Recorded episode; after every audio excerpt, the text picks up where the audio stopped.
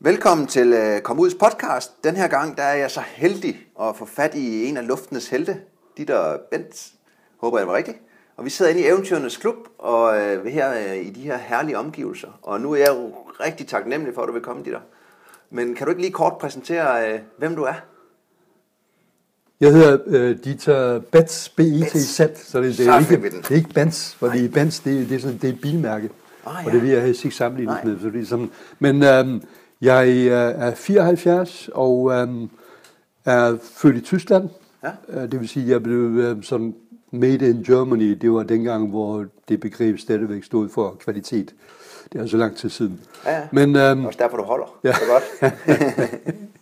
så øhm, ja, og 74 nu øh, kan man sige, at øh, det er altså kun på papir. Så når jeg ser min, ser min fødselsattest, så øh, spørger jeg tit mig selv, at der er et eller andet galt. Fordi øh, jeg øh, er stadigvæk aktiv pilot, jeg har min egen flyvemaskine, jeg flyver stadigvæk, og flyver meget og rejser rundt i verden. Så øh, øh, til sydlandet, så har jeg fået et eller andet, øh, sådan noget kryptonite øh, at spise på et eller andet ja. tidspunkt, så det holder. Så det mener jeg. Det er jeg meget, meget glad for. Dybt, dybt privilegeret. Aktiv pilot og eventyr og ja. foredragsholder ja. og det hele. Jamen, hvis vi sådan skal definere, hvad, hvad har et eventyr været for dig gennem uh, livet? Et, jeg fandt ud af, at øhm, efter jeg begyndte at lave de ting, som jeg så havde lyst til, og som jeg ikke kunne lade være med at lave, at det i andre folks øh, øjne og ører virkede som en meget eventyrlig ting. Fordi øhm, jeg har jo ikke gjort det, fordi jeg synes, det var eventyrligt. Jeg havde bare en drøm. Alle, skal have, alle har en drøm. Og jeg havde en drøm om, øh, som dreng, kunne jeg ligge på ryggen i timevis og se på skyer. Og min drøm var at komme op til de her skyer på et eller andet tidspunkt, fordi skyer var for mig indbegrebet af noget, der var meget langt væk. Det var himlen, det er højt op og meget langt væk, men der skulle jeg op på et eller andet tidspunkt. Ja. Det ville være det samme, hvis jeg i dag sagde, at øh, jeg drømmer om at komme ud i rummet. Ja. Det var lige så langt væk, ja. kan man godt sige. Så det er, og den drøm har jeg så fuldt, og jeg tror også, efter min erfaring nu her, at øh, hvis man ønsker sig noget intens nok, så øh, det vil sige, man, det er det første, man tænker om morgenen, når man står op, og man øh, eller slår øjnene op, og det sidste, inden man falder i søvn, så får man øh, på et eller andet tidspunkt øh, hjælp udefra. Om det så er guderne, eller universet, eller noget, men i hvert fald virkede det for mig, fordi jeg fik hjælp udefra, fordi der var ikke nogen hjælp at hente økonomisk hos min familie for at komme til at flyve. Men øhm, der skete nogle ting, som, øhm, som øhm, øh, man kan kalde tilfældigheder, men som jeg mener har, hænger sammen med, at man, at man har et, øhm, en drøm, og man skal følge sine drømme ud til det yderste. Så, så din eventyr sådan startede med, at du lå og kiggede op på himlen. Hvad sagde dine forældre til det? Bakkede de op, eller var, var det der, du, fra du var født? Eller? Nej, men det var, det var jo... Øhm, Øh, det startede med for den der øh, drøm om at komme op til skyerne. Ja. Ikke sandt? Den konkretiserede jeg så ved, at øh, jeg brugte alle mine sparepenge som 10-årig på en, en sommerferie. Og så gik ud til en flyveplads og gik hen til en mand med en flyverdragt, og der havde en flyvemaskine. At øhm, kan du ikke tage mig op til skyerne? Jeg her, har du alle mine penge? Og han kiggede på de her penge og sagde, men det kan vi ikke gøre så meget for, men lad os nu se, hvad vi kan gøre. Ja. Så han var en venlig mand, og han kunne se begejstring i mine øjne, så han, øh, han tog mig op til skyerne. Det var min første tur derop, og siden var jeg så fuldstændig solgt ja. og bit af det. Det er 1950, vi snakker Og det var, ja, det var, det var i, uh, ja, ja, det var i, uh, det var ikke så lang tid efter 2. verdenskrig. Ja, så er det alligevel, uh, ja. det er tidligt i det, det Ja, det var meget ja. tidligt. Og samtidig begyndte jeg også at fotografere. Det var så min anden øh, passion, at det er fotografering. Så jeg byggede mit første kamera som 10-årig. Fordi jeg, det med flyvning, det var simpelthen så langt ude og så langt væk, at det var fuldstændig uopnåeligt. Indtil jeg som øhm, 14-årig, øhm, jeg elskede fugle. Alt hvad der havde vinger var også selvfølgelig fascinerende. Ja. Og øhm, så en dag så jeg en flok fugle stige op til øh, skyerne, der, de der magiske kræfter, som som jeg først fandt ud af meget senere, hvordan de gør det. Det er simpelthen bare varm luft, der stiger op, som de bruger. Så, og i den der fugleflok, der blandede sig en anden fugl, som heller ikke larmede eller noget, men ikke lignede en fugl. Det var så en svævflyver. Og så gik det op for mig, men selvfølgelig, det, man skal jo ikke have en motor siddende. Det er det, der er så dyrt, ikke? Og Ja. motorflyvning. Så øh, svæveflyvning. Ud at finde svæveflyveklub, som jeg gjorde. Og øhm, det var så en team cykling fra øh, team på cykel hjem fra. Der var en svæveflyveklub ja. i øh, syd for Hamburg, og øh, som jeg besøgte, og øh, det var øh, overkommeligt. Det kunne jeg øh, tjene hjem med avisudbringning og så videre og så videre, og betale de der flyvning. Men for, fordi jeg kun var 14, så var det jo øh, en forudsætning, at jeg kom med en skriftlig tilladelse af, Ah, mine, forældre. af mine forældre. Så jeg gik hen til min far, og øhm, som smilede meget venligt til mig, da han hørte det, at øhm, men han sagde bare, du må hellere spørge din mor, og hvad sagde min mor? Hun sagde selvfølgelig blank nej, fordi øh, hun havde reddet sin søn igennem en anden verdenskrig, og nu skulle han ikke komme til skade ved sådan noget øh, tåbeligt øh, pjat, som at flyve flyvemaskiner. Så der havde jeg et lille problem. Det var så øh, ikke større, end, end jeg havde besluttet mig til, at jeg ville flyve, så jeg gik hen og øh, øvede mig på øh, min fars underskrift i nogle dage, og så lavede jeg den der skriftlige tilladelse, som jeg fløj så i to år, uden at mine forældre vidste det. Så Så du tog, du tog ud at lege, og så var du oppe at flyve. Jeg tog ud og lege og spille fodbold og så videre, så var jeg virkelig Kan, kan du ikke oppe at flyve. bes- beskrive den her svæveflyver? For jeg har set et billede af den, og hvis folk sidder og tænker på en moderne svæveflyver, Ja, det var dengang var det, var det, uh, det var altså et mm, super moderne design fra 1936, Ja. ikke sandt?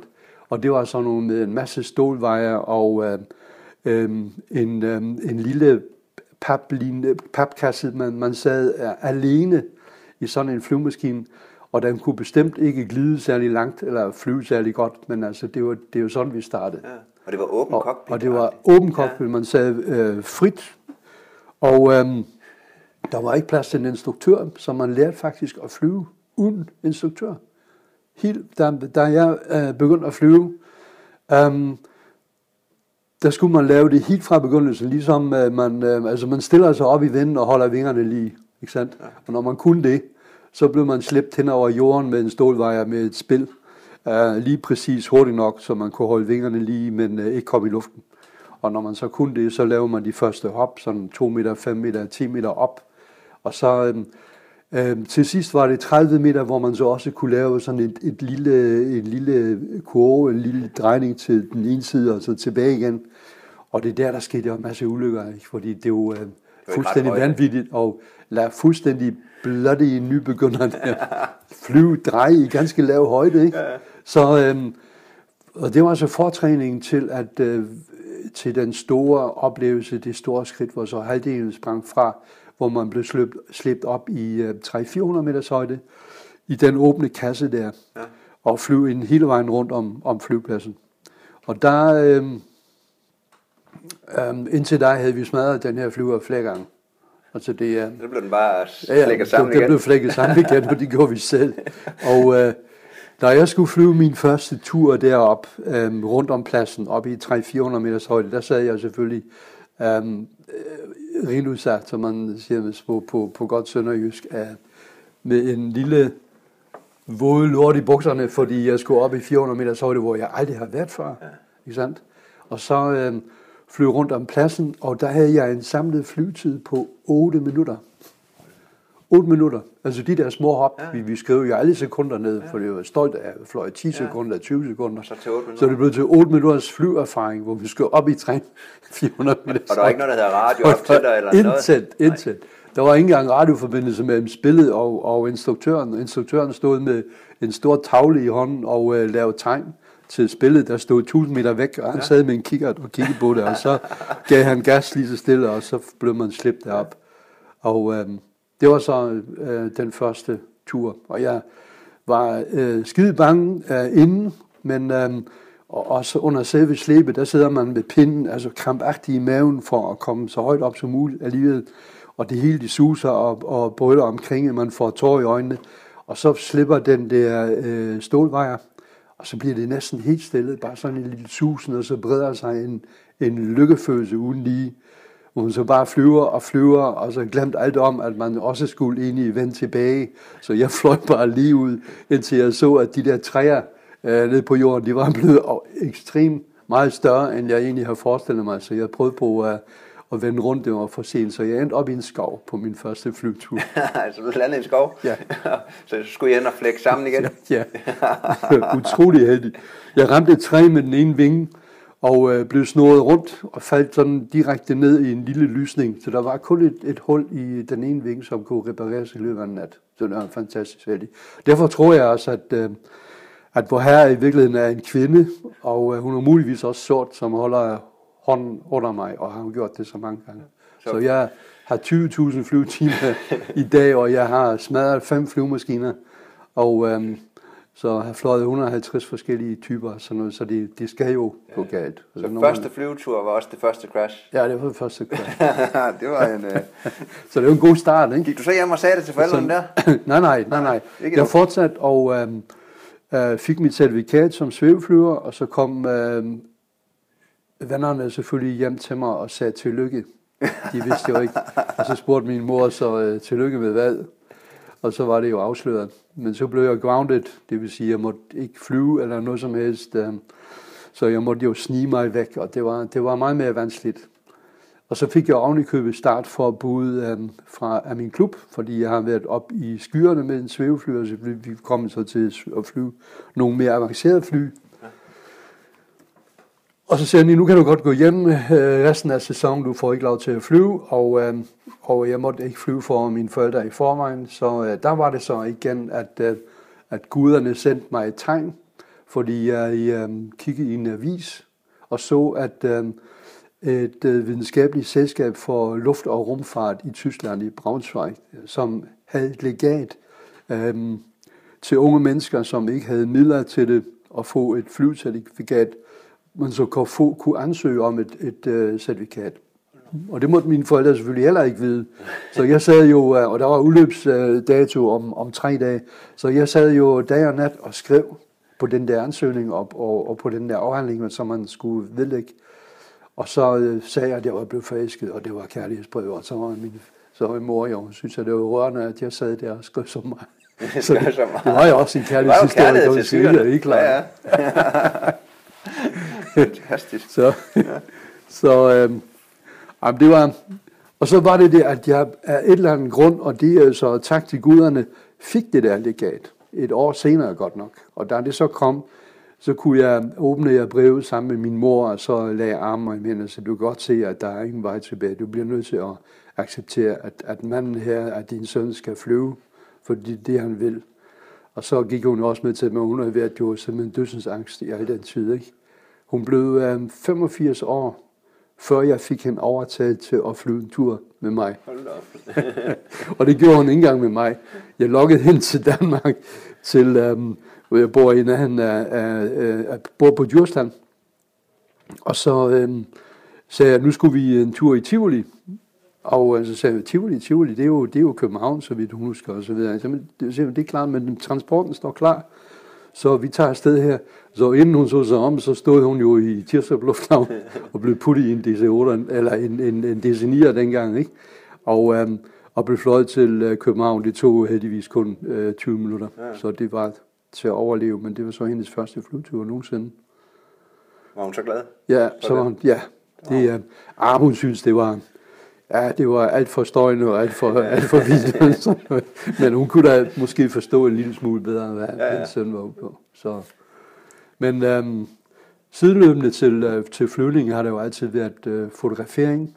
Og, øhm, og så kommer spørgsmålet, hvad er det, der driver det hele? Det er jo, øhm, efter min mening, selvfølgelig en medfødt øh, form for nysgerrighed, ja. øh, som vi alle kender og så en, øhm, også fordi jeg er opvokset i øh, en verdenskrig, og øh, kan huske utrolig mange ting derfra, har set mennesker dø, og øh, har fået en øh, bevidsthed om, at vi, øh, at vi alle sammen skal dø. Ja.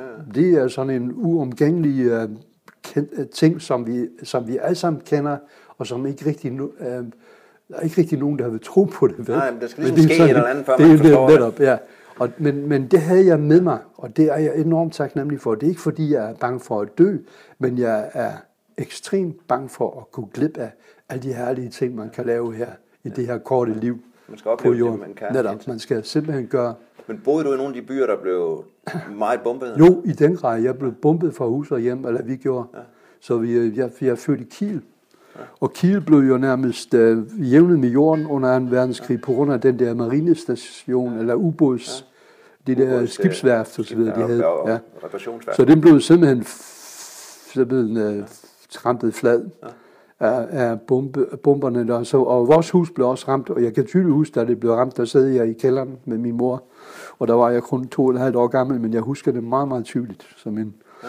altså fuldstændig klart, det der med, at, ja, ja. ja, netop, jeg Hvad med, bare nysgerrig noget mere ved det. Var din far soldat? Eller? min far skulle være operasanger.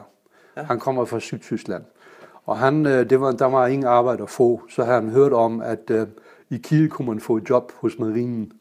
Ikke? Det var der mange, der gjorde, mange unge mennesker Ja. i hele Tyskland, Ja, der for var der var simpelthen øh, bare... elendigt. Så han, han begyndte at gå, fordi øh, han kunne synge og spille. Han spillede lut og øh, sang, og så begyndte han at gå fra i nærheden af München øh, mod nord, og øh, overleve ved, at øh, folk kastede småpenge i hovedet på ham, mens han stod, stod i gården og spillede og sang, og så øh, endte han i Kiel, hvor han mødte min mor, og så kom til marinen, og så fik de, øh, fik de øh, sat mig på, øh, altså på, hvad hedder det, øh, lagt mig på, øh, øh, hvad hedder det, så begyndte at producere mig. Ja, ja. Kom i ovnen.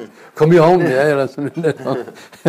og så, øhm, øhm, ja, så blev han sendt øh, i forbindelse med, øhm, med marinen, så blev han jo sømand. Ja. Så han kom ud og sejlede med et skoleskib og øhm, fik en post på øhm, den øverste mast, på den øverste ro, på, på stormassen i 45 meters højde til at sætte sejl og sådan noget. Så, og øhm, han var også et bjergbestiger, så højderne gjorde ikke noget for ham. Men det var også med til, at jeg senere så også blev, øh, en del af mit liv blev sømand, altså øh, amatørsømand, hvis man vil sige det, ikke? Ja. Men, øh, men øh, øh, ikke fritidssejler. Jeg gjorde det lidt mere, altså lidt mere intensivt. Så, Okay.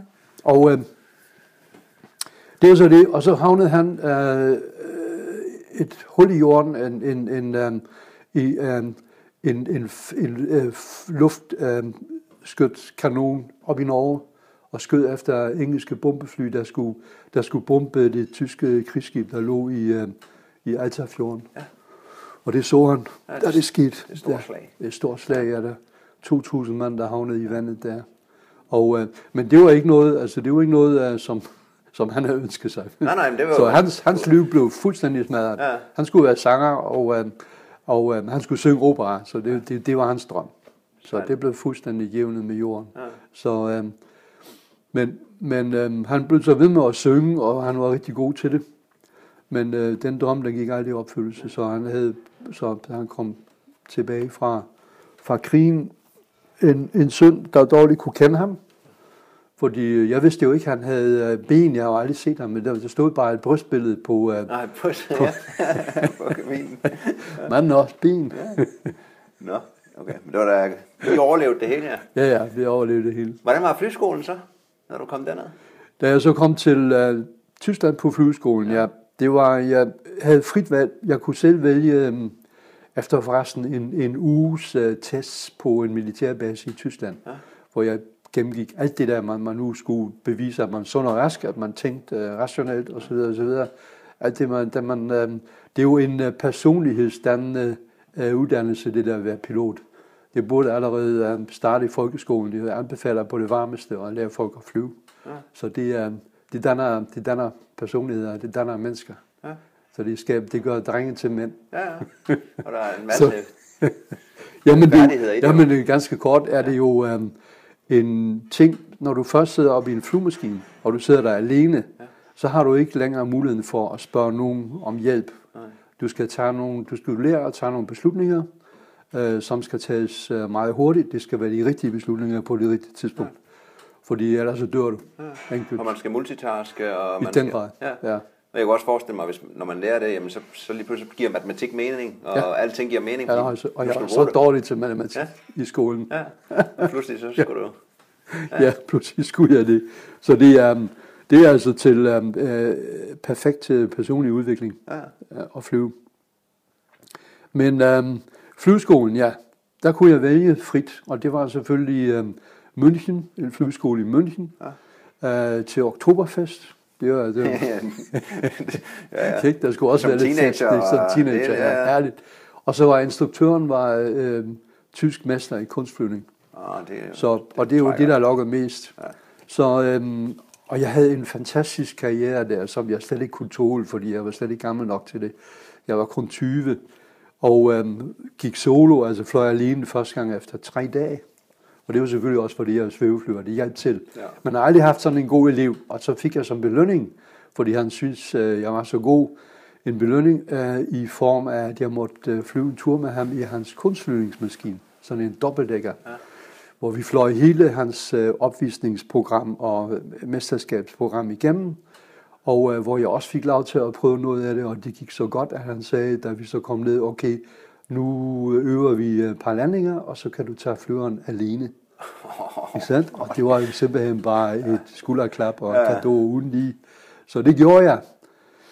Men øhm, hvad jeg ikke skulle have gjort, der havde jeg lige fået mit certifikat. Der havde jeg et helt nybagt, frisk certifikat. Det var kun to timer gammel i lommen. Så jeg gik op og flyvede med den her flyvemaskine og lavede de samme figurer en gang til, som vi lige har fløjet ja. med instruktør. Fordi nu var jeg jo verdensmester. Jeg havde jo papir på, at jeg kunne flyve, ikke? Ja. Med, med cirka 20 timers flyveerfaring og sådan noget. ikke? og, det, og så, men øh, det var også okay. Men, men øh, så var der noget, der lokkede mig, og det, det var så det, der gav hele øh, billedet. Jeg kiggede ned på jorden og så sådan en, en, en stor pølse af, af øh, damp og røg kravle hen over jorden med stor fart, og det var sådan en lyntog, der var på vej nordpå. Og tænkte på, yes, den, øh, sådan et luftangreb på et lyntog, det var altid sjovt. Ikke? Så jeg fløj ned i telefonpils højde og indhentede lyntog og vinkede ind til passagererne, eller vinduerne, og øh, blev på den anden side af røgen, så jeg kunne snige mig frem til, øh, til lokomotivet, og så overraskede han fyrbøderen, der ved at skovle kul op i lokomotivet. Og det gjorde jeg to gange, ikke sandt? og det var herligt. Så fløj jeg hjem igen, og øh, der ventede min instruktør på mig på jorden, og sagde, var det sjovt? Ja, det var bare helt fantastisk. Har du dit certifikat på dig? Ja, det har jeg da. Må jeg få det?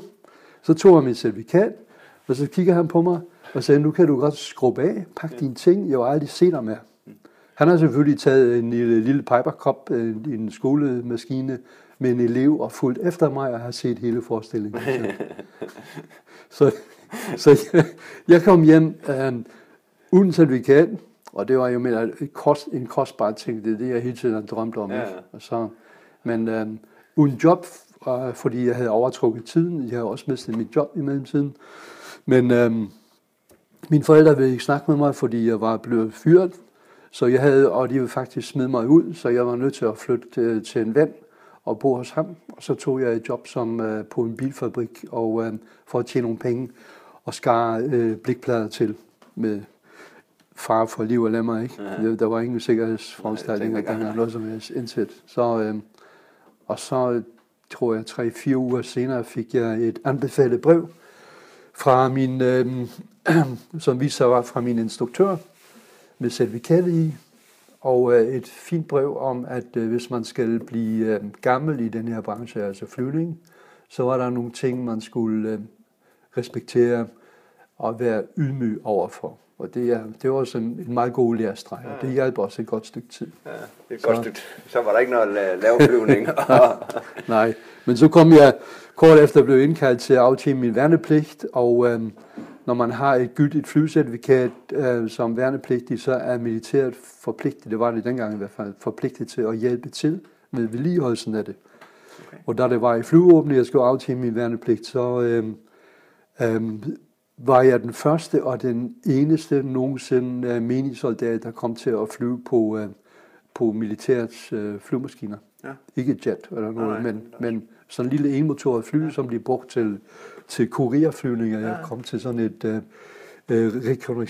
Øh, øh, sådan en rekognoseringsenhed, hvor de fløj med jet og fotograferede, og så på under NATO-øvelserne, så skulle billederne flyves til øh, forskellige steder i, i, øh, i Holland og i Tyskland. ikke? Så det kom jeg til, og så øh, var det desværre det, at, øh, at jeg var en meget, meget dårlig soldat. Altså, jeg var øh, virkelig, altså billedet et, et, et billede eksempel på en, øh, en dårlig soldat. Så jeg var i Brummen jo flere gange. Men, øh, og så var der også nogle radarfolk på, på basen, som var meget, meget stolte radarfolk. De sagde, at der er ingen fjendtlig flyvemaskine, der nogensinde kan komme ind på den her base, uden at blive set i god tid. Og øh, det sagde top.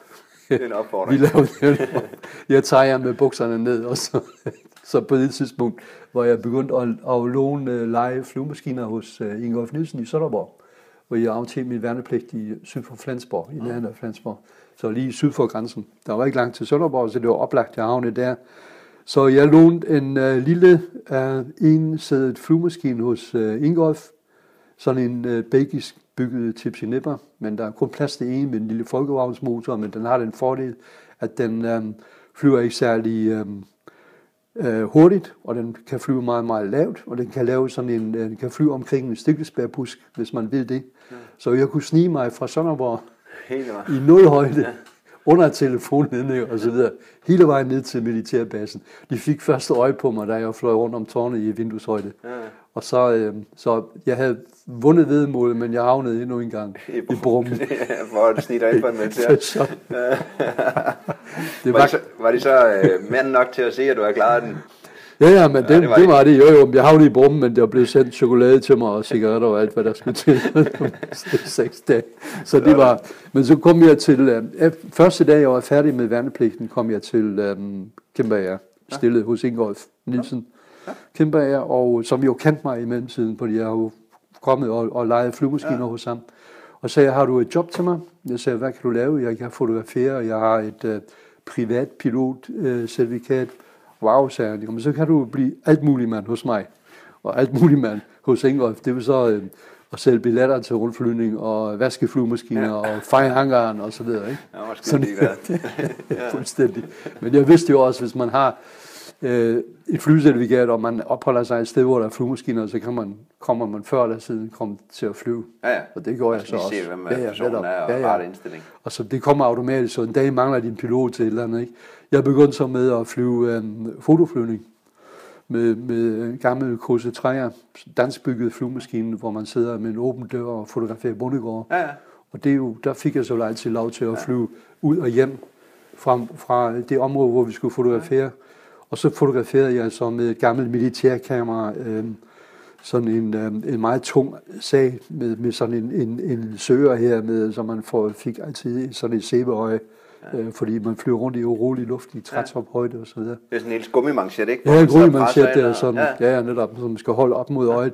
Men når du flyver rundt i lav højde mellem træerne der, eller lidt ovenover træerne, og det blæser lidt, så har du meget rolig luft. Ja. Så det der store kamera, det slår selvfølgelig slår. tiden. Så, så jeg blev, øh, jeg blev kaldt Hawkeye. Ja, du er altid et, mærke. så, øh, og det er der, vi crasher så den næste flyver. Um, det, vi skulle ned tis, og øh, på Lolland, og landede på en mark. Det gik fint alle sammen, og, og ham, øh, jeg fløj sammen med, var øh, Polak, øh, Andrei Krajewski hed han, og så han var, han var stukket af fra, øh, fra Polen i en øh, russisk dobbeltdækker sammen med sin kone og to børn om natten og var landet på øh, Bornholm for at komme til Vesten. Ja. Og Ingrid var en mand, som kunne lide folk med initiativ, så han ansatte ham så så han fløj en del samlet. Ja. Meget, meget fin fyr. Så øhm, der, der stod vi så og tisse på hver sin side af flyveren og tænkte på, hvor Andrew så sagde, her står vi som to udlændinge og, øh, og tisser på, på, altså på, på en dansk mark. Ikke? Som en sikkert herlig job. Så startede vi igen i den modsatte retning, fordi øhm, vinden var lige på tværs af den, af den mark. Og øhm, det vi ikke så under landingen, det var, at vi faktisk var hoppet hen over en øh, plovfur. Men da vi så startede den modsatte vej, ja. så ramte vi den stejle kant stejle af plovfur, ja. som tog understillet af. Så flyveren den kurede på maven, og så røg propellen også af, og jeg havde det ene ben ud på, øh, på vingestræberne, som ja. man lige fik løftet op. Og der stod vi så i øh, en gevaldig støvsky, og øh, André sagde en masse, masse øh, forfærdelige ting på polsk. og så lå vi ellers der med vores brække flyvemaskine, og gik op til, gik op til bundegården og, øh, og ringede hjem. Og uh, Ingolf var en mand, som kunne udtrykke sig meget klart og tydeligt og meget højt også, så jeg kunne høre på afstand i telefon, hvad der blev sagt. Det viste sig forresten, at uh, den familie, vi var hos, uh, vi kom til at møde på den måde, det var polakker. Det var nogle af de der øh, øh, ro-polakker, som kom til øh, Lolland i stort tal i sin tid. Ikke sandt? Ja, Og, og så, jamen, og så pludselig blev der snakket polsk jo, i lange baner. Og Ingolf han øh, kom så lidt senere med en anden maskine, med et par nye understedsben, som blev skruet på igen, og en ny propel, og så fløj vi ellers hjem igen. Det er jo fatteligt, at de kan lappe sammen. Det kunne man dengang, Ja, ja, ja. det kunne man ikke. Det var umuligt i dag at tænke sig. Men så, det bare, så det, er, det er bare sådan en lille historie fra Kæmpe. Kæmpe det er jo øh, en stor tak til Ingolf Nielsen, fordi øh, han øh, er sådan set skyld i, at jeg i hele taget kom til at flyve Ja. kommercielt. Fordi han tog unge mennesker ind, som var villige til at flyve end ud af bukserne, som man siger, for, for næsten ingen penge. Ja. Men det er jo det, vi kom for, vi vil gerne flyve. Ikke? Du fik et erhvervscertifikat. fik jeg erhvervscertifikat hos ham, og så øh, der var jeg så i seks år, fløj over Atlanten flere gange, afleverede nogle flyvemaskiner for ham i USA. Ja. Og øh, så startede Mærsk. Øh, jeg var med øh, lige fra begyndelsen, da Mærsk startede i 1969-70. Det var lige øh, efteråret øh, 69.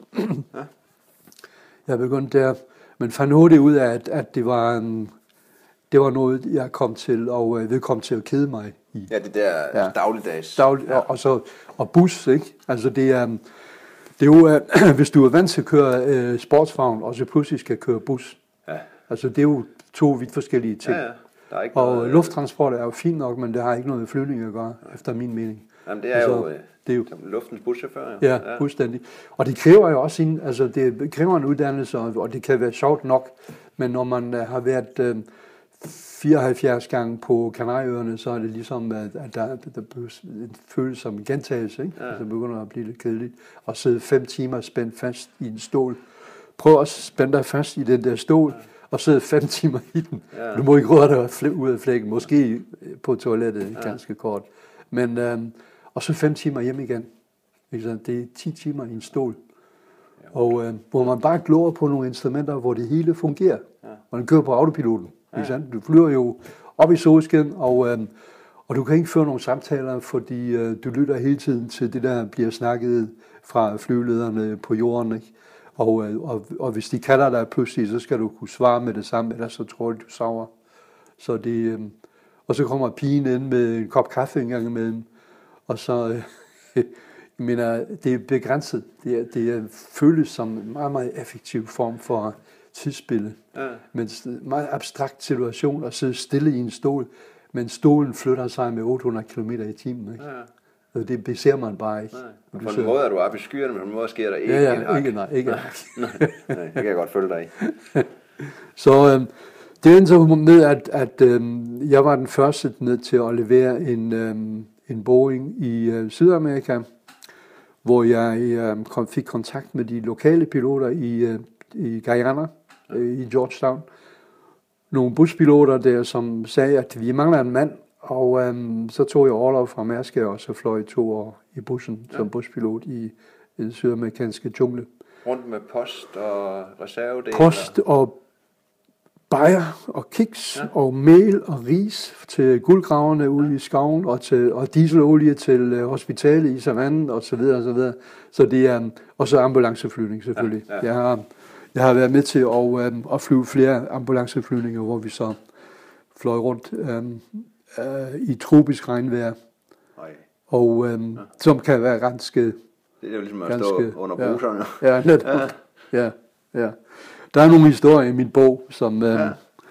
som øh, jeg kan anbefale at læse. De er ganske morsomme. Og der kommer et link hernede under, hvor de kan se uh, din nye jubilæumsbog der. Ja. Så det, uh, ja. Og det er jo fordi, at det er øh, 60 år i luften. Ikke? Ja. Det er 60 år i luften, og øh, på de 60 år har jeg fløjet 20.000 timer. 20.000 timer svarer cirka til to år og tre måneder og nogle dage. Så der var jo også tid til noget andet. Ja. Men forestil dig at sidde i en flyvemaskine. I 150 forskellige flyvemaskiner Ja. øh, er fordelt, timer. og så 24 timer i døgnet i to og tre måneder. Det er lang tid. det er rigtig langt her. Så. Men så fik du jo lidt af det her forskellige slags flyvninger og alt det der andet. Ja, ja dernede, det var, jeg var den eneste fejlfarve, som de sagde, fordi øh, alle de andre piloter var sort. Og, øhm, og der var nogle, øh, jeg hørte nogle rygter om et eller andet sted i verden, at øh, øh, sorte piloter, de, de blev aldrig nogensinde til gode, de kan ikke blive til gode piloter, fordi de er sorte. Det er en, en holdning, en udpræget holdning i, øh, i Sydafrika stadigvæk i dag. Men jeg lærte det modsatte. Det var nogle af de dygtigste folk, jeg har fløjet sammen med, og de var simpelthen ikke bange for noget som helst, så de fløj med liv som indsats, når de skulle ud og hente nogen på, til hospitalet, eller nogen, der var kommet til skade. Der lærte jeg meget. Det var en fantastisk læretid for mig.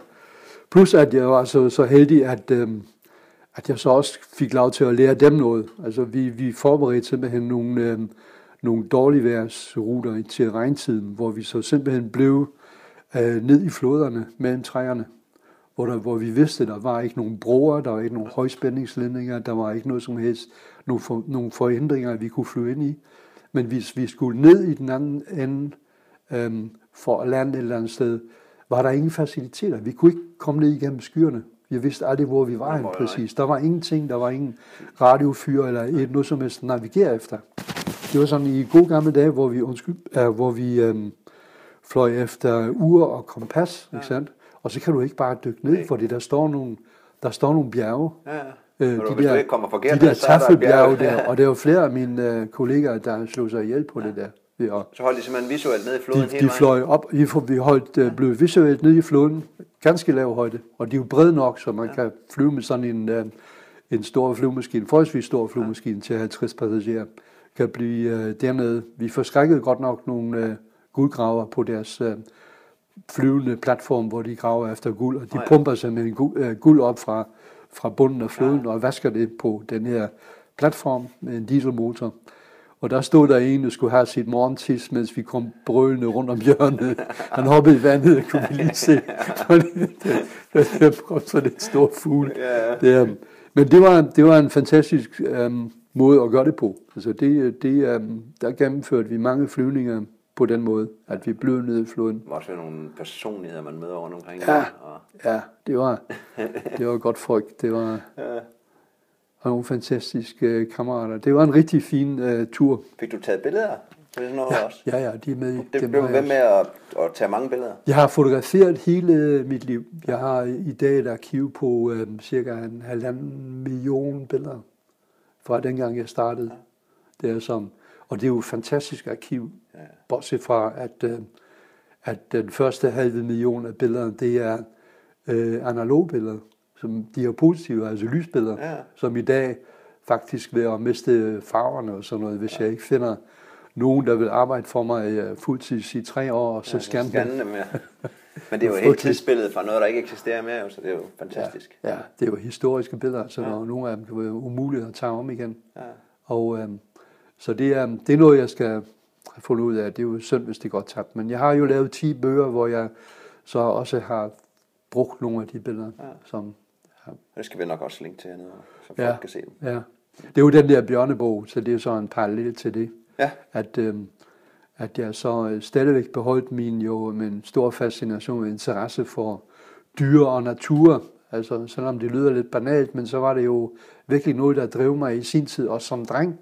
Jeg havde jo øhm, allerede øh, dengang som 10-årig, hvor jeg byggede mit første kamera, øhm, havde bygget mig en platform i et gammelt, øhm, stort egetræ, hvor jeg tit overnattede og sov ja. op i træet og var tæt på fuglene. Så, så naturen har altid været en, en meget, meget vigtig del i mit liv.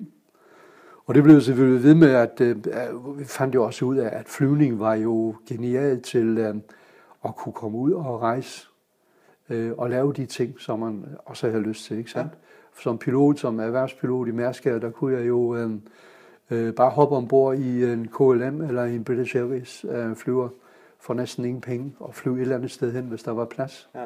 Og det gjorde jeg selvfølgelig. Ja, så kom rundt. Ja. ja. ja. Så ja, på den måde har jeg besøgt øh, berejst 120 lande.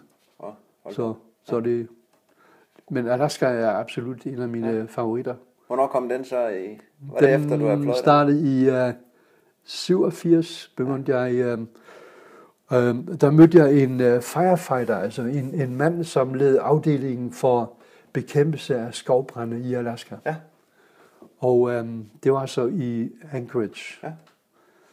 Øhm, nej, undskyld, i Fairbanks selvfølgelig. Fairbanks, Fairbanks. ja, Okay, Fairbanks. Og øhm, øhm, han inviterede mig til, øhm, til at komme derop. Jeg mødte ham faktisk på min, øh, en af mine bryllupsrejser. Jeg har været gift flere gange, øhm, hvor jeg havde øh, var sammen med min kone og berejst, øh, var på Galapagos i nogle uger. Ja. Og det er der, jeg mødte ham. Så blev jeg inviteret til Alaska. Igen som jeg, dyrene, der trak. Ja, dernede. ja, ja. Galapagos var fantastisk. Det var i 80'erne. Der var der ikke så mange mennesker endnu, der rejste derud. Der var der også begrænsninger på og sådan noget. Så det var den stadigvæk øh, lidt af den ægte varme. Og øh, der mødte jeg ham, og så begyndte min Alaska-rejse. Så var jeg rejste jeg til Alaska i syv sommer i træk. Ja. Og øh, min fascination af bjørne også bunder i øh, min første bamse. Jeg mener, nu bliver vi sentimentalt, det er helt Ja. okay, ikke? Det er Der, bare, der var, også- jeg havde altid, hver gang jeg blev hævet ud af sengen ved luftalarm for at komme ned i beskyttelsesrummet, Ja. havde jeg altid min bamse med. Ja. Men en aften, og vi boede op på fjerde sal, der var ingen elevator, vi skulle ned ad trappen, det skulle gå stærkt. Derfor sov jeg altid med tøj på og så videre, så min mor hævde mig ud af sengen. Og den ene gang fik jeg ikke min bamse med, og det var netop den dag, huset blev ramt. Og jeg fik ikke min bamse med. Den lå op i øh, resterne af det der øh, fire etager høje hus, ikke? Ja. byhus midt i Kiel. Og øhm, jeg var så ulykkelig, øh, ulykkelig over det, at øh, jeg fik min mor til at lede efter den der bamse, og kunne hjælpe mig, om hun ikke fandt det ene øre øh, af min bamse. Så det var der min fascination af bjørne måske startede. startede, ja, ja. Og når jeg rejser i dag, har jeg altid det ene øre med af min bamse. Det er Det er, Det holdt jeg i live der. ja. så, øhm, så jeg var pludselig ude hos øh, bamserne i Alaska, de ægte brunbjørne der, de grizzlybjørne, i øhm, øhm, rejste ud til, øhm, til McNeil, øhm, bjørn- brunbjørnereservatet, Ja. og begyndte at fotografere. Og det var første gang, du gjorde det. Var det bare fordi, du var på besøg og skulle derud? Der var ikke noget projekt Nej, nej, jeg, var, eller? jeg, var, øh, jeg snakkede med manden, øh, øh, ham firefighteren der. Ja. Hvad vil man kalde ham på dansk? Altså, han var, han var jo, han, han var ikke brandmand på den var måde. det bliver, jo- sådan noget. det bliver jo ka- kastet ud med flyvemaskiner, Ja. ja. med faldskærm og så videre. Der, de har Så sådan noget, der hedder øh, røgfaldskærmshopper eller sådan noget. De har sådan et helt specielt navn for det, hvor de Ja, ja. bliver kastet ud med faldskærm, Ja, ja. Så, så ordner de de og man, områder. og, og når man møder de mennesker privat, selvom de har fint tøj på og sådan noget, så lugter de af røg. Ja. Det sidder simpelthen i, uh, i skinnet og Ja. i huden overvis. Og kvinderne også. det er sådan bare sådan en røg sild. Men, øh, men Jo, uh, øh, smoke jumpers. smoke jumpers, Ja, det- præcis, ja. det er det, det hedder. Præcis. Og han havde nogle venner, som uh, arbejdede for, den, øh, for Alaskas afdeling for Fish and Game. Det er sådan en, en, um, en um, um, hvad skal man kalde det her, jamen sådan en uh, skov og, og uh, Det er vildforvaltningen, vel? Ja, vildforvaltning, ja. præcis. Ja. Fish and game, mm. ja. Og dem mødte jeg så, og de fortalte om bjørnene, og så tænkte jeg, yes, hvis jeg har mulighed for også se nogle af de ægte bjørne der, så vil jeg gøre det.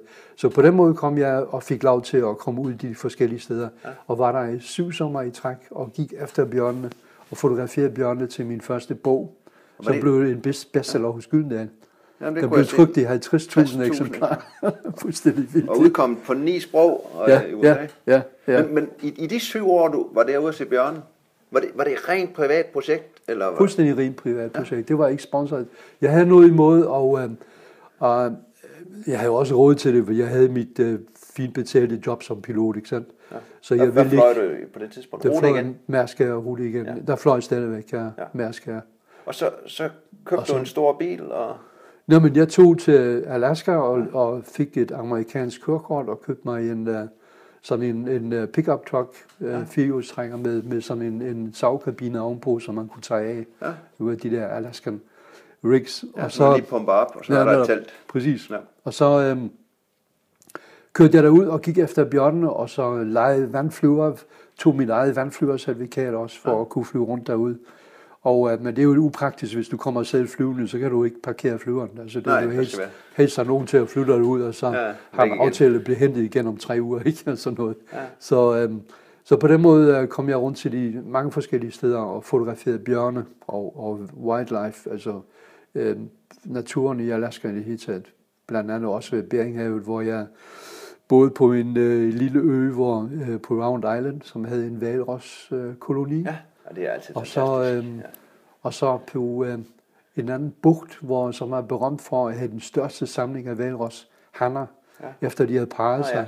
ja, det Der var over 3300 øh, valrosser på et sted, som jeg levede med Okay. og lugtede til Så dem, i jeg har flere uger. set, øh, de 15, jeg har set i flok, det kan jeg godt se, det duer ikke. Jamen det her det var helt fantastisk, Det var fordi helt de, er, De stinker jo. ja, men de, de spiser jo uh, seafood, ikke? Ja. Og, det, og når du fordøjer seafood, så, er det altså også, så bliver det til, uh, til skidtfisk, ikke? Ja, en del putter og bøvser. Og, Og de putter og bøvser og- bare så, det er ja. så hyggeligt. Og når der er 3300 af dem plus, så er der altså en, en øh, duft i luften der, som er helt fantastisk. Og man skal jo altid bevæge sig hen imod den, mod vinden, Ja. ja. så man får altså hele, hele spektret, hele, hele Ja, ja. nydelsen. hele duft. oplevelsen. Hele, hele oplevelsen. men, men, men de år der, du tog forskellige steder, var det, var det for at også se noget forskelligt, eller var det for at se bjørnene i forskellige terræntyper? Altså, nu er de lidt forskellige størrelser, hvor de er i Alaska også. og- Eller hvad, hvad, var det bare eventyrlysten, der drev dig rundt? Altså det var jo en, en blanding af, af at se bjørnene, og så selvfølgelig eventyrlysten. Det var fantastisk at være et sted, hvor man uh, ubevæbnet går rundt uh, med en bjørn og føler sig totalt uleveret. Ja. Altså det er jo helt op til bjørnen, hvad han Ja, vil gøre med dig. bevæbning. Nej, dem, dem, vi måtte jo ikke have våben derude, så de første to år gik jeg med en, en bevæbnet biolog, Ja. som lærte mig at øhm, kommunikere i gosetegn med, med bjørnene, altså lære deres kropssprog, Ja. ja. ting man ikke skal gøre. Og så endte det jo med, at jeg bare simpelthen tog derud og stillede mit telt op og levede af, af tørfoder, af det der frysetørrede Ja. ja. mad, som man har med, fordi jeg kunne ikke have noget i teltet, som lugtede tilberede interessant, noget, og så vi ikke tilberede noget. Du ved alt om det. Du har lige været igennem ja. hele, hele Alaska der, og så har jeg følt det på egen krop også. Og det er jo fantastisk. Jeg sejlede også med min kone ned af min, min kone Liselotte, ned af Yukonfloden Ja. ja. fra den kanadiske grænse op til øh, ned til Circle, altså på Ja. ja. polar, øh, Polar- polarcirkel, det hedder Circle, hvor jeg så efter tre uger senere kom øh, ind på bygdens eneste bar, Ja. og hvor de alle sammen, øh, der blev helt stille i baren, og så kiggede de, og så der, begyndte de at råbe, øh, Red October, Red October. De troede, jeg var Sean Connery. Han Lever du lavet et eller et eller ubådsfilm, ikke? Ja, ja. Han blev gerne nogle gratis drinks. Nå, okay. Du holdt dem i uh, troen. Nej, jeg har fortalt, men de så uh, på min kone, så var hun mere interessant end mig. Ja, ja. Okay. Jamen, Circle, det er sådan en lille øh, udstation, kan man sige, fra ja. Ja. guldgravertiden. Den kender en du. lille by. Ja. Ja. Jeg har ikke været der, men jeg kender den fra alle historierne. Og det. Ja, ja. Hvordan var Yukon? Fordi når jeg ser Yukon, er det jo en kæmpe flod. Jamen, det er jo, altså, det er jo ikke whitewater rafting eller noget. Det var Stille. den del af Yukon. Det er jo bare at drive stille og roligt afsted Ja, ja, med en 4 flot til 5 farve. knop med benene op ja. og, og en drivanker i form af en spand, når det blæser, så man ikke blæser op af floden igen. Ikke? Ja. Og så øhm, øhm, har telt med og proviant nok til, øh, vi havde heller ikke, øh, jo, vi måtte ikke, for vores venner måtte vi ikke tage afsted uden våben, så vi fik sådan en, en bjørneriffel med, Ja. ja. som øh, min kone var altså bedst til at skyde med. Hun kunne ramme med den. Hun Okay. kunne, Det er en god idé, når man skyder Ja, først. ja.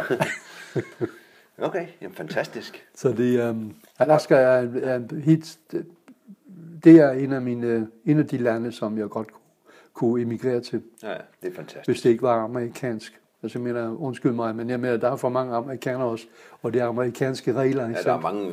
og der er mange mange, regler. ja, ja. Men, men folk i Alaska betragter ikke sig selv som amerikanere. Overhovedet ikke, de er Alaska. Ja, de er, Ja, ja, de er- er Alaskans, ja. Og der er, der er modskydning efter hver vejskilt, når man kører Ja, ja. igennem.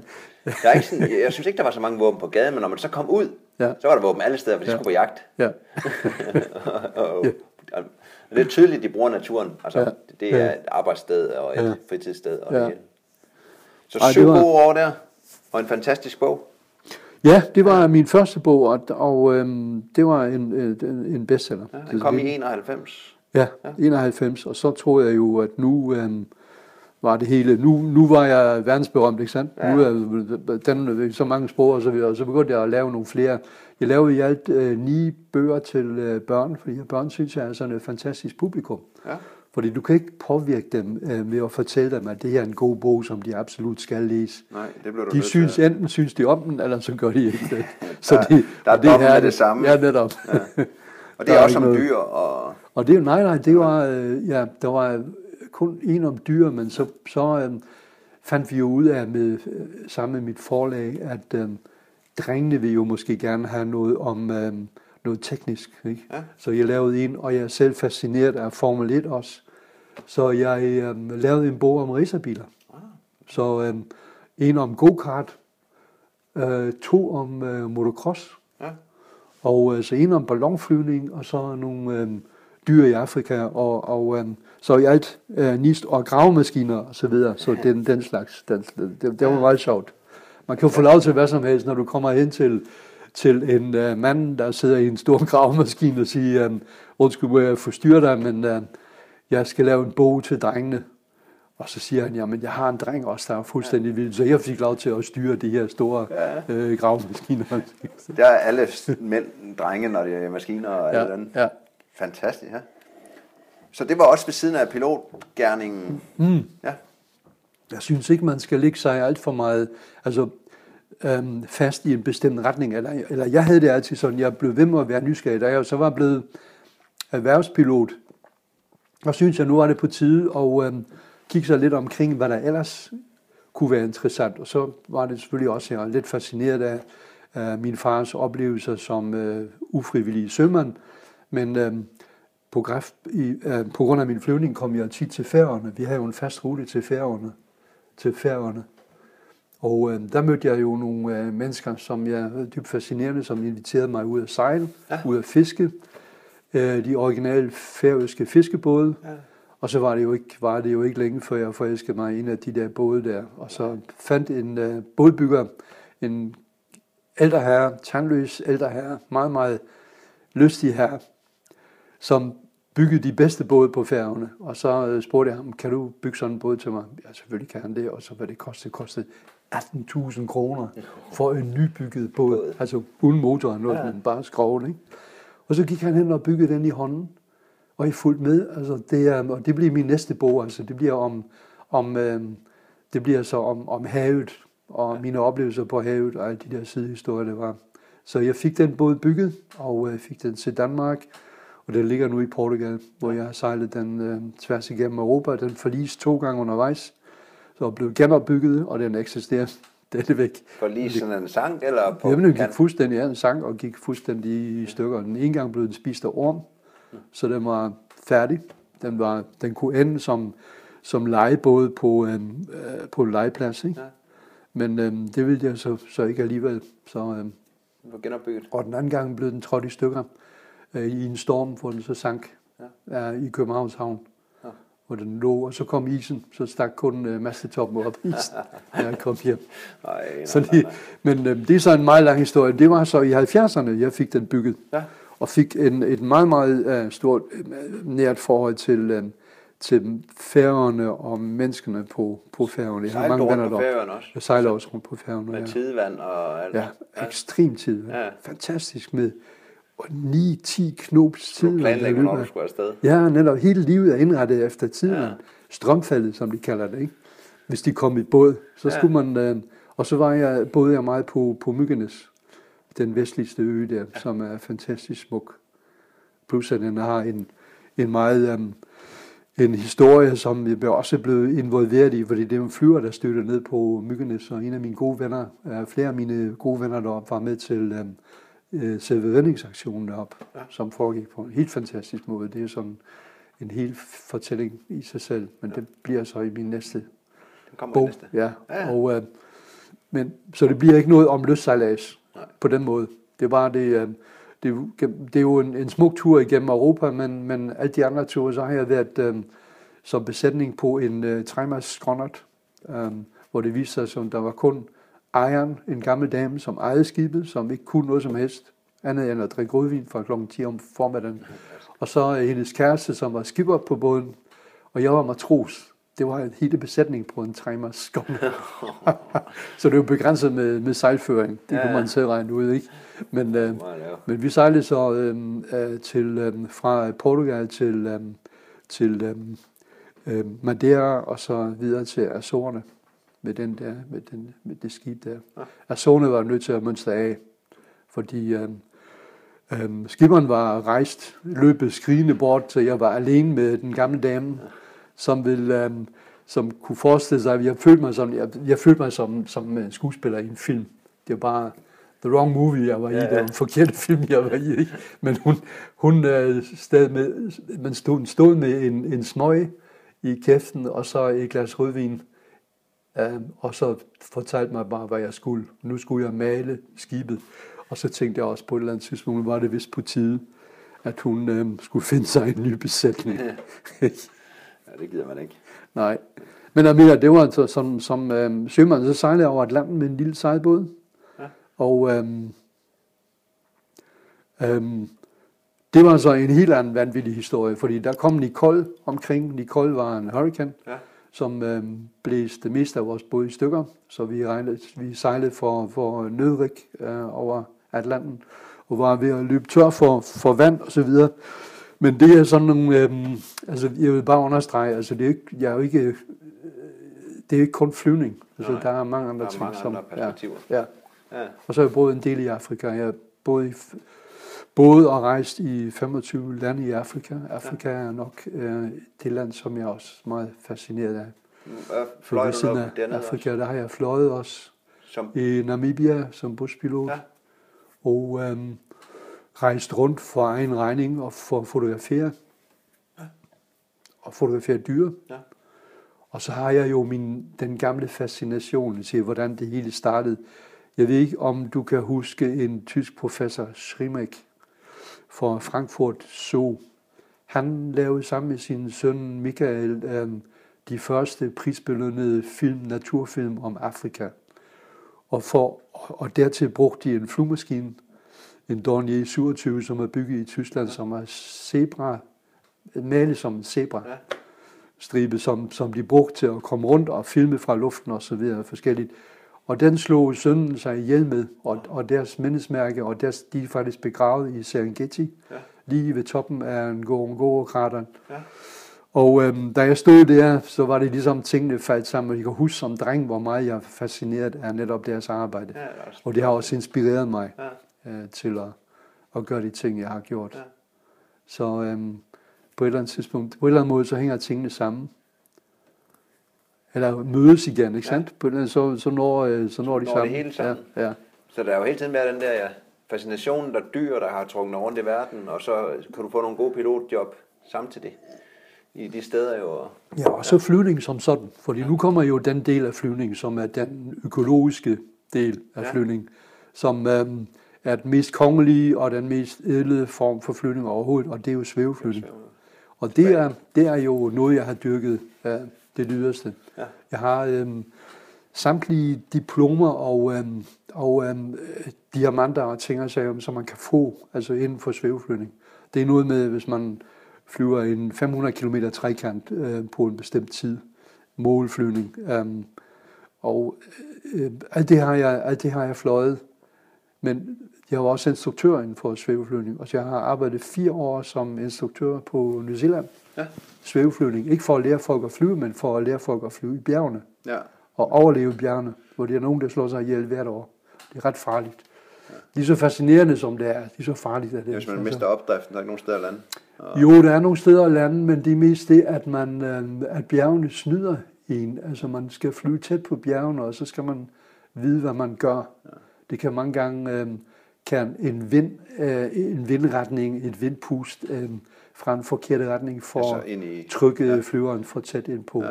på klipperne, og så, så ligger man der. Ja. Og, øhm, så det, var, det har jeg gjort i fire år, og så trængte jeg til øhm, et landskab, der stod lidt mindre på højkant. Ja. Og så tog til Afrika som instruktør til Sydafrika og fløj der. Og det er også der, jeg fløj mine, mine diplomer og mine rekorder der i Sydafrika. Hvor der havde jeg mere, mere tid til det. I New Zealand var der så meget tryk på. Der var, øhm, jeg fløj jo med øh, folk, som kom fra hele verden. for at flyve på New Zealand, fordi der er et øh, fænomen. Um, New Zealand hedder jo ikke uden grund um, The Land of the Long White Cloud, og den lange hvide sky, pølseformede sky, danner sig jo på grund af New Zealands øh, bjergkæde. Ja. Og det gør, at den ligger i nord-syd-retning, og når den, øh, luftmasserne kommer ud fra havet fra vest, så render de jo vinkelret ind på den her øh, bjergkæde og bliver løftet op i store højder. Og på toppen af de her, den her luftbølge danner sig en linseformet sky, som ligger i 10-15 km højde, som kan ses langt væk. Længe før man kan se land, kan man se den sky der. Og det er det, maurierne så, da de kom sejlende 4.000 km over havet. Ja. Ja. Og så den der sky. Der vidste Ja. der var land. Ja. Ja. Så det er, og den sky er jo uh, utrolig vigtigt, uh, også med hensyn til uh, forbindelse med svæveflyvning. Ja. Så hvis du går ind i den opadgående luftstrøm med en svæveflyver, så bliver du løftet, løftet op i 15 km højde. Ja. Hvis man kunne det. Det er så for koldt, og Ja. ja. det kræver en trykkabine, og så du dør af det, og så videre. Men vi, um, vi gik derop i uh, oftest i 8-9 km højde. Har I ilt på, eller? Med ild i næsen, og så um, tre par øh, chinchilla sokker, ikke? eller opossum, endnu bedre. Og så øhm, fløj bølge, altså mountain wave, det der bjergbølger. Ja. Der kan man jo flyve lige, øh, når det blæser, er der bølge. Så det er ikke afhængigt af solindvirkning eller noget som helst. Så det er bare, når der er mekanisk bevægelse af luften, Ja. så kører kan man flyve øh, fra, fra solopgang til solnedgang.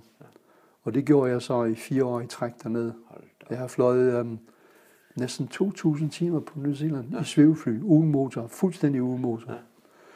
Og øhm, jeg har set flere øh, brække halsen dernede også, så det er, det er ikke helt ufarligt, Nej. men øh, fantastisk fascinerende samtidig. Ja. Ja. Så, øhm, ja, det lyder også vildt. og, det, og det er flyvning, altså det er jo virkelig flyvning. Ja, ja, det er jo, det er jo virkelig og Fordi ja. hele, hele drivkraften til svæveflyvning, det er jo solenergi og øh, brain power. Ja. Det er jo pilotens hjerne, ikke sandt?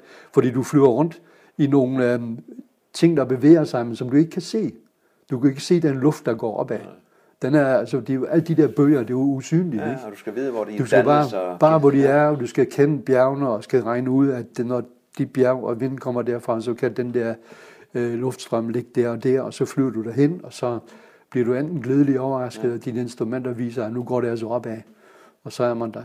Ja. Eller så går det ned af helvede til, Ja. ja. som er meget, meget, skal man meget, meget lande. nervepirrende. Ja, Og så er der ikke mange steder at lande. Nej, det er der ikke. Så jeg har landet ud af et par gange. Sådan, det var virkelig, altså det er meget, meget tæt på hver gang, når man gør det der. Så øh, er der lang vej hjem og få den hentet. Og... ja, man skal helst lande et sted, hvor der er plads til, øh, til slæbeflyet og hente dig igen. Ja.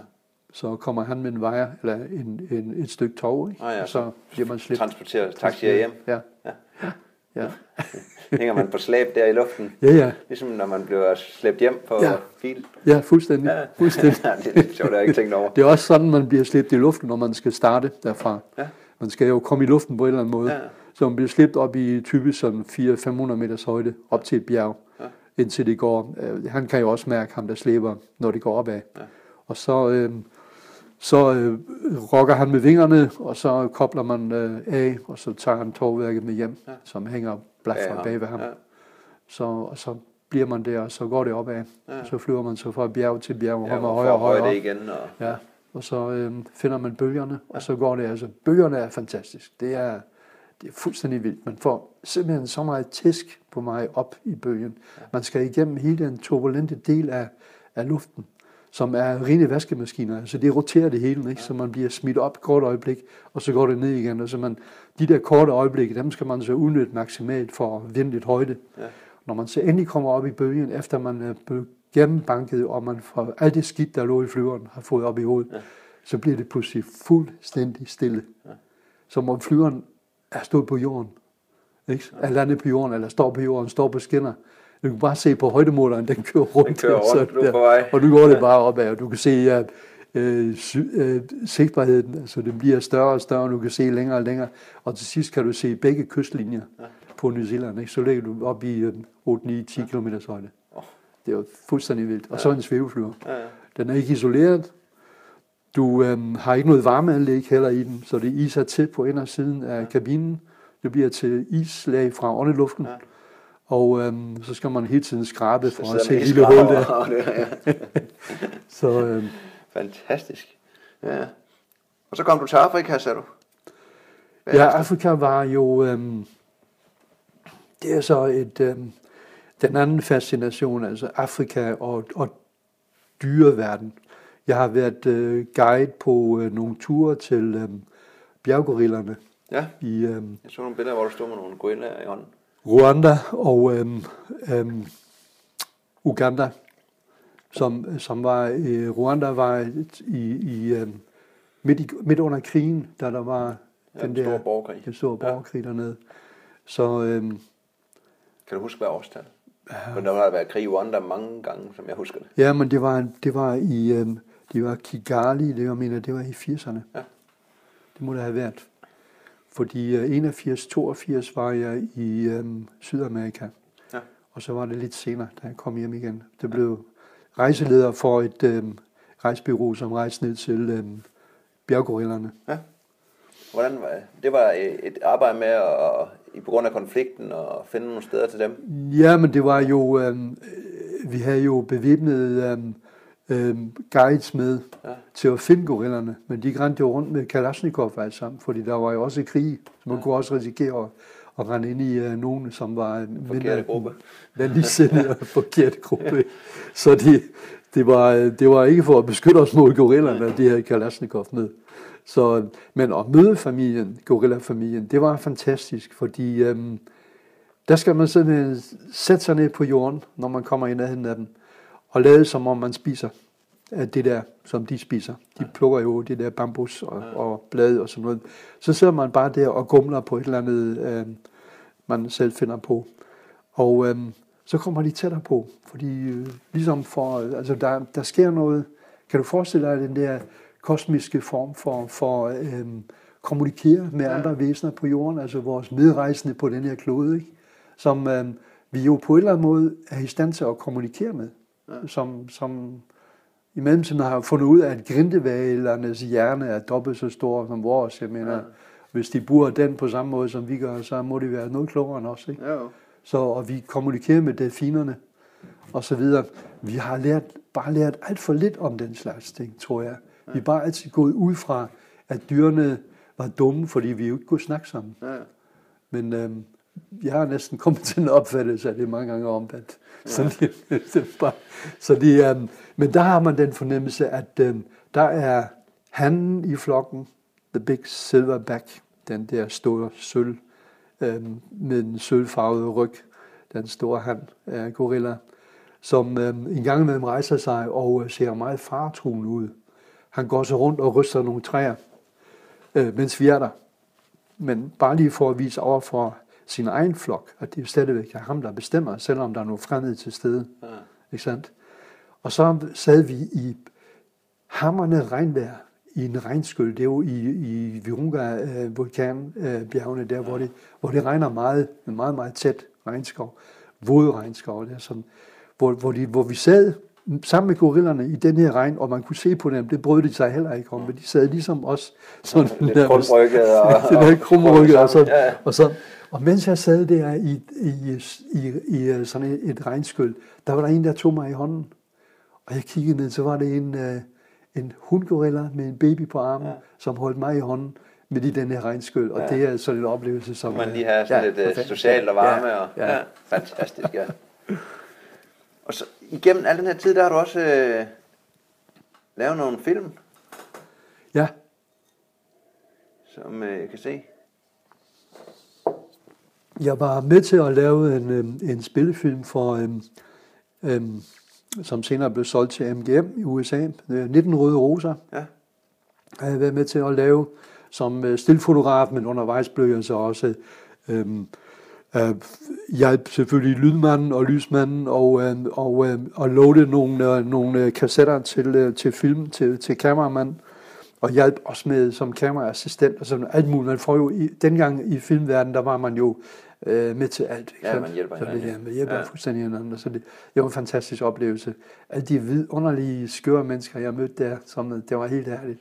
Ja. Det var, Og så var jeg så senere tilknyttet et øh, mindre produktionsselskab øh, i Aarhus, hvor vi lavede nogle dokumentarfilm. Så jeg er med til at lave øh, dokumentarfilm om Frigatten Jylland. Ja. Som jeg af naturlige grunde har tilknytning til, fordi en af mine gode venner øh, var ansvarlig for istandsættelsesprojektet af Frigatten, som inviterede mig til at lave de der dokumentarfilm, Ja. og han boede jo øh, på Djursland, Ja, og på den måde opdagede jeg Djursland. Og da jeg så opdagede Djursland, så ville jeg bo der. Også bruge. Så, så flyttede jeg derover, Ja. så i 86. Ja. Og, øh, Var det også som stillfotograf på det? Eller nej, det var, det var som kameramand. det var som Altså, kameramand Ja. igennem alle dem. Og så har Ja. du været på Cuba også. Ja, på Cuba er det, det er rigtigt. En Cuba en øh, dokumentarfilm om øh, Robina, som er blevet øh, på det tidspunkt øh, Cubas øh, store idol og kom på frimærket som øh, tobaksfarmer. Øh, han lavede dækblade til de dyreste cigarer i verden. Ja. Og øh, han boede vi hos øh, sådan en lille flok, altså en elev fra Filmhøjskolen. Jeg underviste jo på den europæiske filmhøjskole et stykke tid Ja.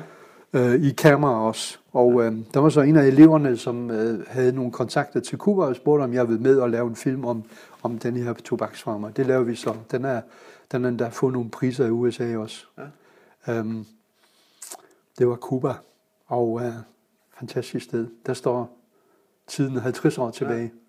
Men på den måde har du jo egentlig været sindssygt dygtig til, at du både har kunne leve af at tage billeder nogle gange, og så har du kunne leve af at flyve, og Ja. du har jo kunne komme ud og sejle. Og det. Ja. Så du har egentlig været god til at manøvrere rundt på en eller anden måde, og, og, og, og bruge din passion til at komme til at leve af.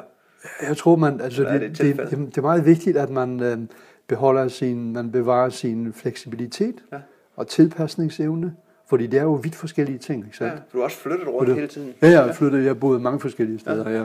Og, øhm, og øh, øh, jeg tror, det er meget, meget vigtigt, og så er det jo også inspirerende. Det er jo nye problemstillinger hele tiden, som man skal tage stilling til. Så man, øhm, man, øhm, øh, man lærer en masse af det. Altså, øh, øh, man man øh, bliver også mere åben over for det. Man ser også, øh, når man har set så mange andre lande, som kom tilbage til Danmark, så kan man jo slet ikke forstå, at der i Danmark har været krise. Øh, jeg kom tilbage til Danmark, hvor der var krise i Danmark. Ja. Der var jeg kommet tilbage fra et land, hvor man ikke kunne købe en ærlig rulle lokumspapir i supermarkedet. Ikke sandt? Ja, så kommer Fordi- du til, til krig, ja. Og her, er jeg siger, hvor er krisen? Ja, ja. Alt var der jo, men ja. altså, men øh, det, det er så, øh, derfor synes jeg, det er meget, meget vigtigt også, at man kommer ud ja. og ser, at verden også kan fungere på en helt anden måde. Er det det, der har holdt dig ung, tror du? Øh, det der er i hvert fald med til det, og så, og så selvfølgelig øh, øh, kvinderne, Ja. øh, de lange år, det er, det er øh, Den anden jagt? jeg er, mm, ja, men jeg vil nok kalde det, nej, nej, der er ikke nogen jagt i det. det jeg tror nærmest, at, øh, at jeg blev øh, jagtet, hvis der var nogen, men, men jeg vil da helt klart sige, at øh, uden alle de vidunderlige øh, mennesker, som kvinder, øh, når vi nu taler om kvinder, øh, uden dem var jeg ikke det menneske, jeg er i dag. Vel? Så de har da været, helt klart været med til Modspil. at forme mig, og der var et modspil, og der, øh, de, øh, de var, øh, havde et andet livssyn, som, og som, øh, ja, det er, uden dem øh, vil jeg ikke være den, jeg er i dag, helt klart.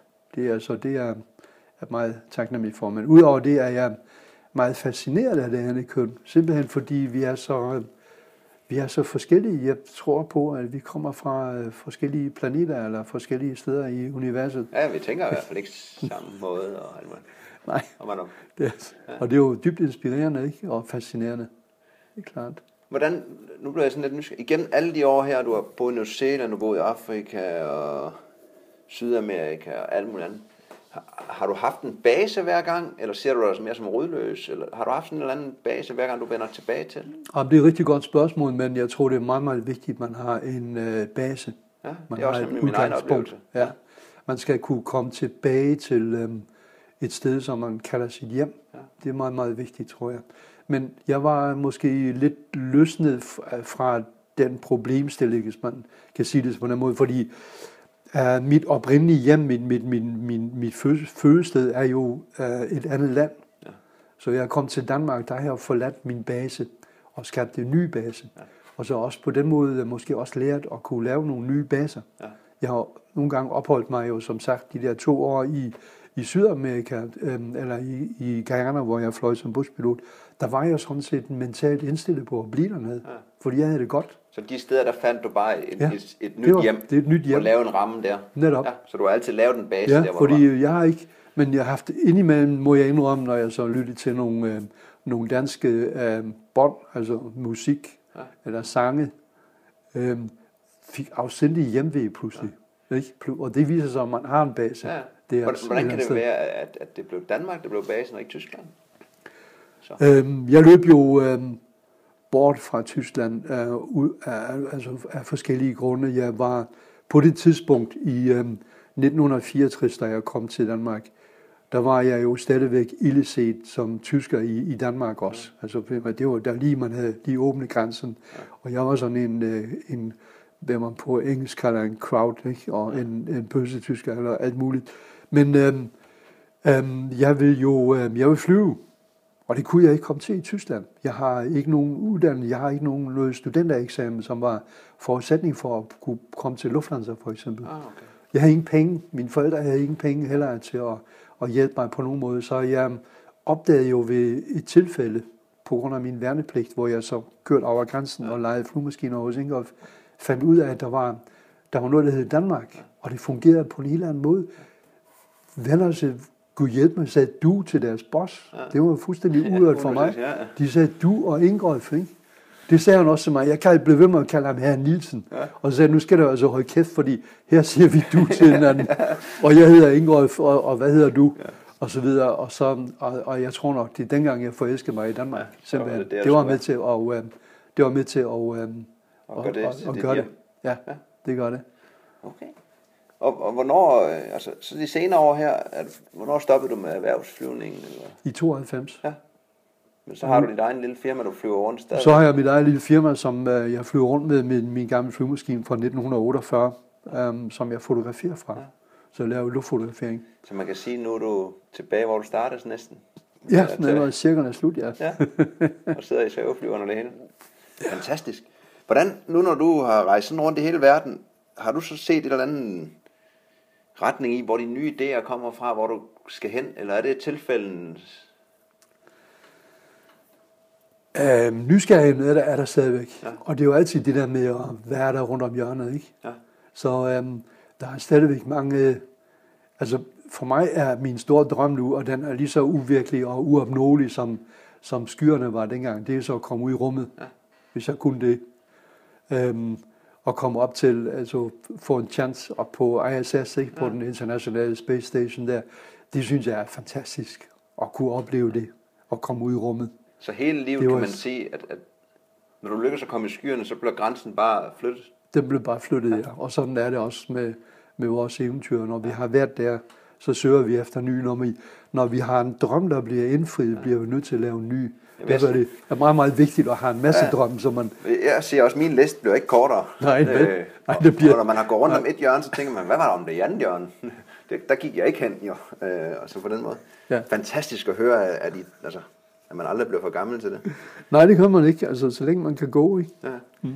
Hvordan, hvordan planlægger du nye eventyr? Um, jeg planlægger, jeg planlægger egentlig ikke så meget, og det er fordi der er så mange ting, som man simpelthen ikke kan planlægge. Altså man kan selvfølgelig sørge for, at man har det rigtige udstyr med og så videre, og man har øh, sørget for, at man kan overleve, hvis man sådan skal ud og gå langt. Og sådan. Det gør jeg ikke så meget mere, fordi øh, jeg har fået øh, to øh, nye hofteled, ja. og øh, øh, dem går jeg betydeligt bedre med, end inden jeg fik dem.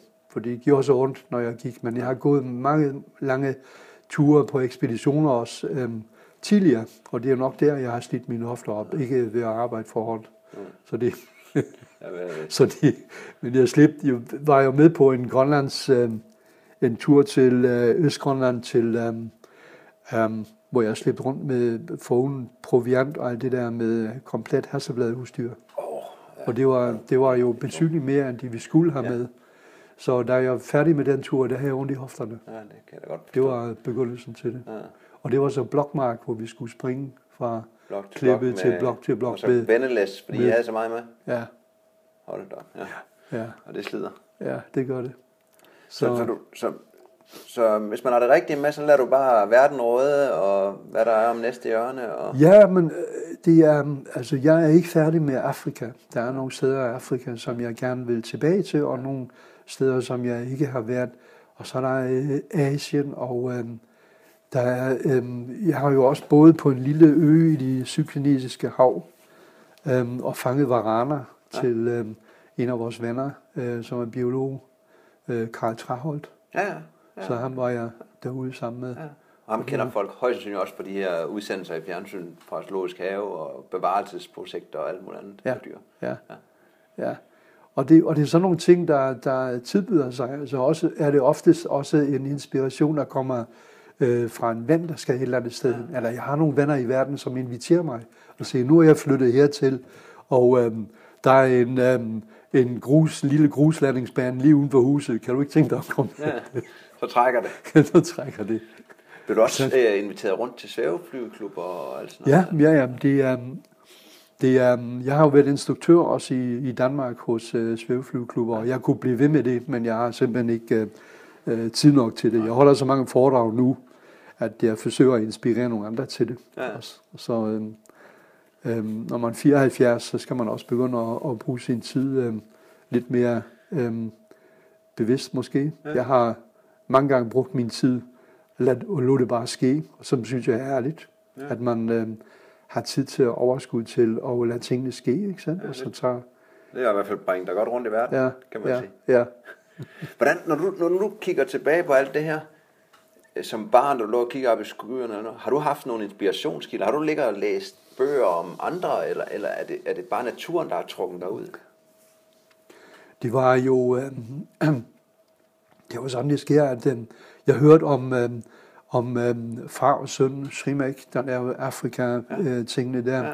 Så var der en naturfotograf i Tyskland, der hed øh, Heinz Sielmann. Han var den første til at fotografere nogle øh, spætter i deres huler med infrarøde kamera. Og den så jeg i skolen, som skolefilm, som undervisningsfilm. Jeg siger, kunne man kigge ind i det. wow, det er netop, det er nu, jeg skal. Det er sådan noget, jeg skal. Ikke? Fordi jeg var interesseret i fugle i forvejen, og så videre, og så videre. Så, og flyvning var også meget naturligt. Det er selvfølgelig også noget med en kærlighedshistorie at gøre, fordi man er 14, man er forelsket i en pige fra parallelklassen, og øh, hvordan skal man nu gøre øh, indtryk på hende? Og øh, så har man lært igennem sine fugleobservationer, at musvågerne i marts måned, der laver hannerne øh, flyveopvisning for deres hunder.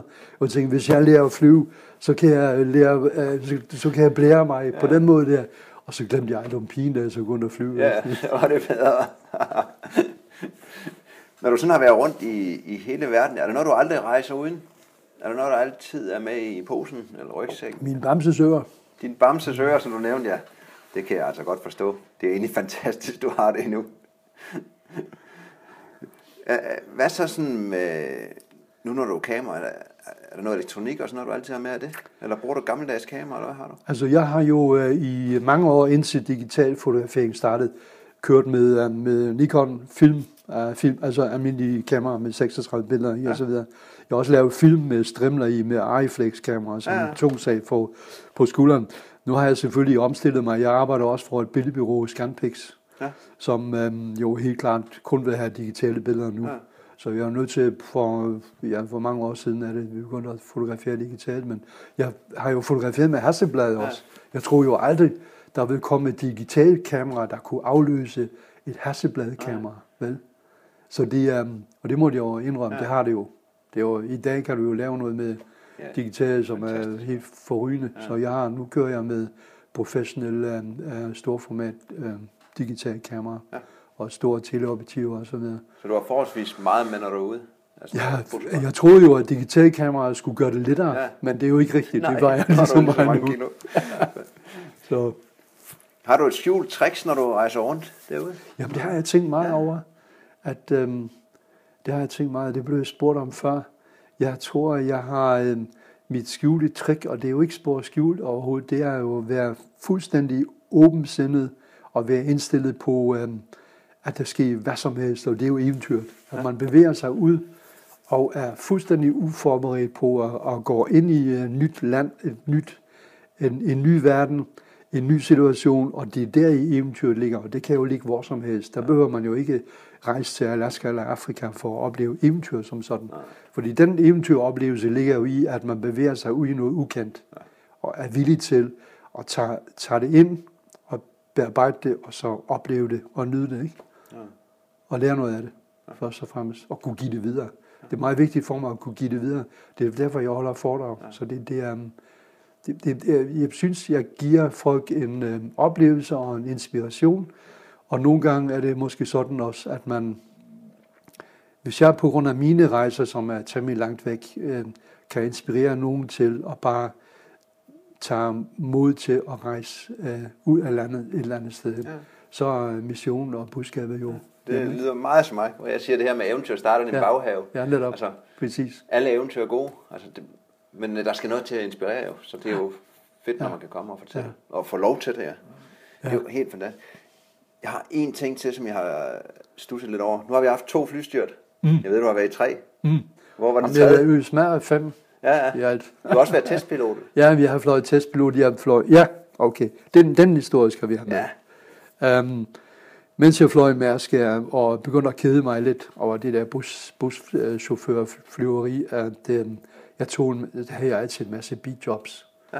Og blandt andet også testflyvninger for øh, flyvemaskiner, som har været på værkstedet, og som skulle flyves for første gang, ah, efter de blev ja, genopbygget ja. af en erfaren pilot. Ja. Men øh, der, der er testpilot. Jeg har ikke været testpilot ved militæret. Eller noget. nye modeller. Nej, altså, nej. Men, men klarmeldinger, kan man men sige. Klar, ja. Jeg skulle bare bevise, at de kunne flyve, ja. og en gang imellem fik jeg så lov til at bevise, at de kunne. Ja, og så nogle stresstest på dem og sådan noget. Og, og ja. lave et, et helt program med det, så kunne. Ja. Det, og sådan en gang øh, var det så, at, øh, at et mekaniker havde glemt øh, et stykke værktøj i vingen på den flyvemaskine. Okay. Og mens jeg lavede kunstflyvning, så satte øh, roerne sig fast og var blokeret. Så det blev ved med at rulle sådan her Ej, ikke? på vej ned i Køge Bugt. En stor og, øh, ja, og, og jeg var ikke villig til i februar måned at hoppe ud i Køge Bugt, selv ikke med faldskærm Så det var, det var bare, øh, der brugte jeg alle mine kræfter og fik bøjet hele flyvemaskinen, til den kunne flyve lige ud. Ja. Alle de kræfter, jeg havde, så der var jeg lå jeg så på øhm, indflyvning til Kastrup Lufthavn, som jeg kaldte op og sagde sådan og sådan, og de ryddede til lufthavnen, så fik jeg lov til at lande. Ja. Lige præcis ind, i den retning, som man ud tilfældigvis var. Jeg kunne ikke andet, jeg kunne bare flyve lige ud. Du har vindskubbet dig den rigtige, og ja. du fik den sat? Ja, ja, ja, uden at skete noget. Hold da. Ja. Og Men mekaniker, der var blokeret, og der var nogen, der fik røde ører. Men testflyvning her, det var en, øh, en lille maskine, som øh, var blevet smadret af en SAS-pilot for øh, to år tidligere. Og øh, den skulle jeg altså bare op og flyve i. Og øh, alt var prøvet af på, på jorden. Den kørte perfekt, og øh, jeg skulle bare op og flyve med den. Jeg var, kommet, jeg var lige kommet i luften. Det var i Skovlunde på den gamle flyplads ja. i København, hvor jeg var kommet i luften på vej hen til øh, øh noget socialt boligbyggeri, og med nogle altankasser, kan jeg tydeligt huske, der var blomster i altankasserne, og så den højde øh, satte motoren ud første gang og hostede kraftigt, og så hostede den en gang til, og så gik den i stå. Og så var der ikke andet at gøre, når man er i den situation, der er i så lav højde, og så vende om, og så lande modsatte vej ind tilbage til flypladsen. Ja, du får det vende Ja, og det, og det kunne jeg have nået. Men der var så, mange, øh, så meget trafik på, øh, på flypladsen af andre småfly, der var på vej ud ja. til start og sådan noget, at jeg var nødt til at lande i en øh, kornmark ved siden af. Ja. Og øh, så i medvind. Så, øh, så kom ned i kornet, så kan du forestille dig, så blev, når næsen får fat i hjulene, så blev næsen øh, trukket ned, ja, så, så jeg ramte jorden så i sådan en godt 45 graders ja. vinkel, med et ordentligt brag, og så blev smidt i luften igen, hvor den så vendte om på ryggen, ja. på hovedet, og så øh, øh, kan jeg huske det der øh, splitsekund af et billede der, hvor hele øh, billedet er fyldt med stumper og jordklumper og ting og, og så videre. Og så faldt jeg så ned på hovedet af af ned i kornmarken og kurede baglands igennem der, så øh, blev slået bevidstløs, så kom til mig selv igen, så øh, var plexiglasset omkring over mit hoved, det var selvfølgelig splinteret, og den, den ene splint, sådan en, en lang sylespids splint, den pegede på mit venstre øje, så tæt på, at jeg ikke kunne fokusere på den.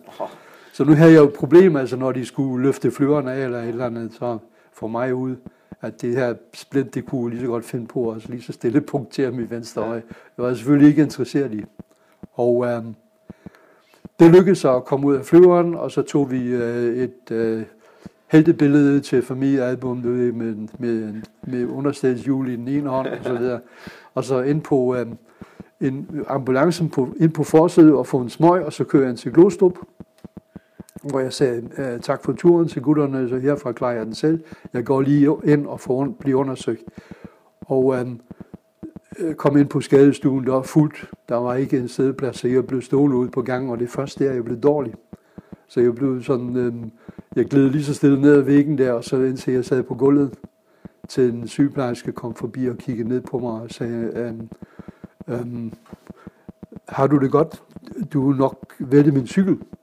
Og så kiggede jeg op på en stor øjne og sagde, nej, jeg har faldet ned med en flyvemaskine. Ja.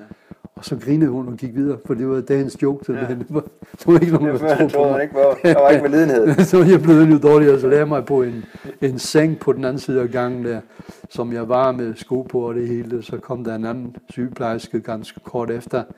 En af den slags, som man godt kan blive sådan lidt bange for. Og øhm, så hun spurgte selvfølgelig også stanset op og spurgte, øh, hvad, hvad, hvad laver du i sengen her, så der med sko på og det hele. Så jeg, jeg, så gjorde jeg samme fejl en gang til, uh, måske lidt i chok også ikke, på det tidspunkt, at jeg var faldet ned med en flyvemaskine, og så klappede hun mig på armen og sagde bare roligt, og nu kommer der nogen, der og sig af dig om lidt. Og jeg kunne tydeligt høre på hende, det var ikke det, hun mente. Nej, så, en anden så det var bare, det var bare at komme, komme væk derfra en far. Så jeg, jeg slippede mig udenfor, og så tog en taxa tilbage til øh, flyvepladsen, hvor de var mildest overrasket over at se mig så hurtigt igen.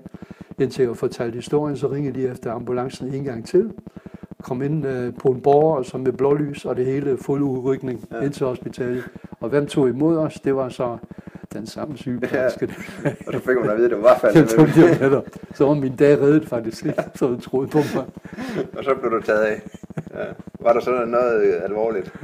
Det var, øh, jeg fik, øh, altså, var meget tæt på at, at knække øh, ryggen, eller virvel der, så jeg fik strikbehandling og sådan nogle ting. Og årsagen til det hele, det var bare sådan en lille stykke øh, gummi, gummiflis, der var røget ind i kammerateren fra en brændstofslange. Der skal ikke meget til Det skal, det skal ind til. Det koster ikke noget flyforbud øh, på grund af helbred eller noget? Jo, jeg blev grounded, så jeg fløj med Aska på det tidspunkt. Der måtte ja. jeg jo ikke flyve indtil de der strækbehandlinger var afsluttet, ja. og så ja, jeg skulle til undersøgelse igen, og så se om jeg har fået skade af det der slag i hovedet. Og øh, så kom til at flyve igen, men, men jeg havde da lidt tid til at tænke lidt over tingene, og så øh, tænke på, hvor øh, fantastisk hvad vores forfædre egentlig måtte igennem for ja. vi sådan i dag kan starte sådan mest naturlige ting i verden, og så gå ind til en flyvemaskine ja. og flyve et eller andet sted hen, ikke? Det er ikke noget, altså, det er jo mere sikkert, end at køre motor. Ja, netop. Ja. Det er ja. noget fantastisk historie. er der noget, vi ikke har været inde på, som du sidder og tænker? Mm. Helt sikkert. Ja. Helt sikkert. Jeg kan bare ikke huske det. Nej, så må folk læse dine bøger. Ja, det er det. Det øh, kommer i hvert fald godt omkring det hele. Hvis jeg skal tage en snak med en anden gæst, har du egentlig, øh, Ja, jeg har en øh, gammel ven, som øh, har levet et meget eventyrligt liv, og stadigvæk gør det også på en måde. Han hedder Bernd Kure, B, altså Bernd med T, ja. og Kure, Q-U-R-E, som øh, har levet, ja, som, ja, som, som har lavet så mange forskellige ting, og han har også øh, været med til, og øh, han har været ansvarlig for Frigatten Jyllands istandsættelse, fordi han er skibsarkitekt, og han er skibstømmer også, og han er arkitekt, og øhm, har sejlet på, øhm, øhm, på skoleskibet, har bygget både i Afrika på stranden, og øhm, fik også et flycertifikat og smuglet diamanter i Sydafrika og sådan Men uh, det var et rigtig godt forslag, ja. Jamen, så vil jeg sige tusind tak for vi måtte få et indblik i dit fantastiske liv. Og øh, jeg derude, jeg håber, I bliver inspireret til selv at komme ud. Og husk, kan I lige hvad I hører her, så øh, skriv en anmeldelse hernede under, eller gå ind på iTunes og skriv en anmeldelse. Og så høres vi ved en anden gang. Hej herfra.